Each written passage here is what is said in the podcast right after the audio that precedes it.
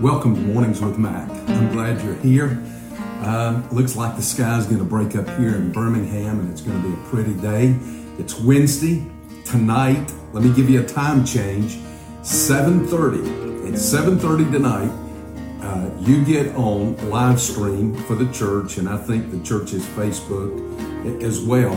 And Doctor Barry Chesney is going to take uh, the next church in uh, his series on the churches in, in Revelation. And he will do a tremendous exposition. You can't find really a better Bible student than Barry Chesney. Uh, so you, you get your copy of God's Word. We're doing it at seven thirty so you can get uh, through with supper and everything done. And you can gather as a family and worship together. Uh, and then, of course, this coming Sunday morning, I'll be preaching at uh, ten forty-five. And uh, we'll be looking at this next Uh, sacrifice in Leviticus, Leviticus chapter four. It's the sin offering. Uh, a lot of you have written, we started getting all kind of letters and emails and texts and things yesterday about this series that just mysteriously went off of Facebook. Well, it's been reposted, it's back on. And uh, for all of you asking about, uh, will these be on YouTube as soon as we come out of quarantine, and uh, we get back with the uh, media staff at the church, they're going to begin to put these on uh, YouTube. I'm just trying to answer questions. People want to know, what do I do? Here's a notebook right here. Uh, I just jot notes to myself. Uh, this is on Psalm one twenty-four, which is where we're going to be this morning. And I've got about two pages of notes uh, that I've I take those, write those down, insights, um, and and uh, what the Lord reveals to me. It's always good to have a little notebook with you and a pen uh, so that you can take notes whenever you're studying Scripture. God will give you an insight. I'm going to tell you, if you don't write it down, I think it was Whitfield that said, uh, the dullest pencil is better than the sharpest mind. Now, I hope you've got a copy of God's Word. And you'll look with me at Psalm one twenty-four. This is the fifth. We're a third of the way through. The fifth Psalm of Ascent. You're coming up. I, I hope every day you're taking this and you're thinking about it through the day. This is what I do. When I'm through with this, I'll go and I'll immediately read Psalm one twenty-five. And I'll begin to think about it through the course of the day. What I want you to do is I want you to take Psalm one twenty-four. The one that we're covering, and I want this to be your devotional thought through the day. And what is the devotional thought? Without God, we have no hope. Now that is the thought and the theme of Psalm one twenty-four. Excuse me. Um, I want you to think about that through the whole course of the day. Listen to what David, this is a Psalm of David. We know this. When you read this, a song of ascents of David, that's in the Hebrew text. Uh, that's considered to be the first part of this psalm. Um, it's it's given in the Hebrew text. Now listen to the first verse. Here's David. Imagine David standing up in Jerusalem and telling all the throngs that have gathered there for a great celebration, if it had not been the Lord who was on our side. He's basically saying, if God hadn't been on our side, we wouldn't be here. Now, just imagine if that were the president of the United States who stood up. We're going to eventually get through this thing, I believe. And when we get to the other side, I, wouldn't it not be amazing if the president of the United States stood up and said, had it not been for the Lord our God, we would have never made it through, which is the truth. Apart from God, we have no hope. Now, if you're looking at that verse, David, who was a musician, sounds like a musician when he says, let Israel now say. This is exactly what uh, ministers of music do when they stand up and they say, everybody sing, or come on, y'all, and join in and sing with us. That's what David is saying. David looks at the nation and he says, if it had not been the Lord who was on our side, let Israel now say, you guys say this with me. Verse two, if it had not been the Lord who was on our side when people rose up against us. Uh, just a side note, let me tell you something. While we're gathering in our homes, like tonight at seven thirty for worship uh, around God's Word, I, I want to tell you, it would be good if we would all bow our heads. And men, you lead your family in a prayer that says, God, if you don't stand with America, we have no hope. If you don't stand with us in these days, we have no hope. Um, it's a good thing to acknowledge our dependency on God. Now, this has a background. It's going to take me just a minute, but this is what I want you to do. If you've got your Bibles, put your finger in Psalm one twenty-four and go with me to Second Samuel chapter five. Second Samuel chapter five. While you're turning there, let me tell you the background of this. Saul is dead. He's dead at the end of First Samuel. Uh, you remember, uh, he, uh, he and his sons are slain. Chapter thirty-one of First Samuel. You come to Second Samuel. David is going to be crowned king down in Hebron, but a son, Ish-bosheth of um, of uh, of Saul, is going to seize the throne. David uh, will kind of wait a little bit. There's going to be a civil war. David will eventually defeat and become king of all of Israel. Chapter six, he brings the Ark of the Covenant up to Jerusalem. He starts moving that. In between there, when he becomes king of Israel, and uh, chapter six, when he moves the Ark of the Covenant there, there is war with the Philistines. Beginning in chapter five, Second Samuel, verse seventeen. Let me just read this to you. When the Philistines heard that they had anointed David king over Israel, all the Philistines went up to seek out David, and when David heard of it, he went down to the stronghold, went down to the cave. Now the Philistines came and spread themselves out in the valley of Rephaim.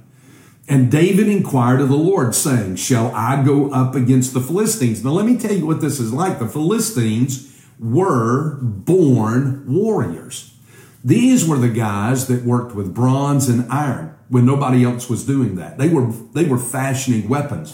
Do you remember all of the armor that Goliath had? Do you remember the spear of Goliath, the sword of Goliath? Well, let me tell you, Israel had nothing like that. They go out to war with pitchforks and hay rakes. They look like the village people going after Frankenstein. Um, it, it's, it's just really pitiful. And so David comes and he says, listen, I've got a bunch of farmers and shepherds here, and I'm going out to fight a trained army. What am I going to do? What What's going to happen here? So he inquires of God, shall I go up against the Philistines? Will you give them into my hand? Because God, apart from you, I have no hope. And the Lord said to David, go up. I'll certainly give the Philistines into your hand. Now, I want you to listen to me. I'm going to say this here. God didn't look at David and said, oh, David, man, you're so impressed. You are the, you're the man. You're the great warrior. You're, you're better than you think you are. You do it. No, God says this. He says, David, you're right. You better come and ask me, and you better listen to my direction, because I'm the guy that's going to give them into your hands. I will certainly give the Philistines into your hands. So David went to Baal Perazim and defeated them there. By the way, that, that name, Perazim, Perez, it, it means breakthrough. Just hold on to that.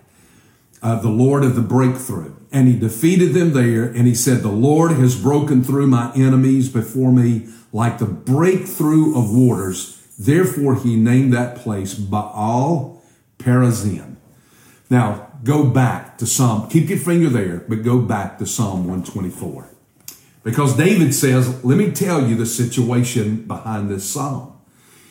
He says, the people rose up against us. I think he's referring to the fact that the Philistines rose up when they learned that he had been made king of Israel. And look at verse three. He's going to give you four things, and they're going to increase in terror. Four things that would have happened to them had it not been for God. Verse three, number one. Then they would have swallowed us up alive when their anger was kindled against us. They would have swallowed us alive. They would have Jabba the Hut swallowed us. You remember, he just picks that little thing up and he just opens his mouth Don't even chew. You just gulp it down. He said, we would have been, when I looked out at Rephaim and I saw the Philistines spread out across that valley, he said they would have swallowed us alive. They wouldn't have even had to chew. Verse four, they would have swept us away. Then the flood would have swept us away. The torrent would have gone over us. Then over us would have gone the raging waters. He says they would have swept over us like a wave and then another wave. In, in their rage, they would have just continuously swept over us. You come to verse uh, six. Blessed be the Lord who, who has not give, given us as prey to their teeth. In other words, they would have shredded us. It's a picture of a wild beast who uh, just shreds something with its teeth. And he says that's what they would have done to us. It's, it's much of what Hitler tried to do to the Jews in World War Two with all of the concentration camps. He wanted, he wanted to obliterate the Jews. He shredded them. Six million of them he killed. David said that's what they would have done to us. Look at uh, look at verse seven.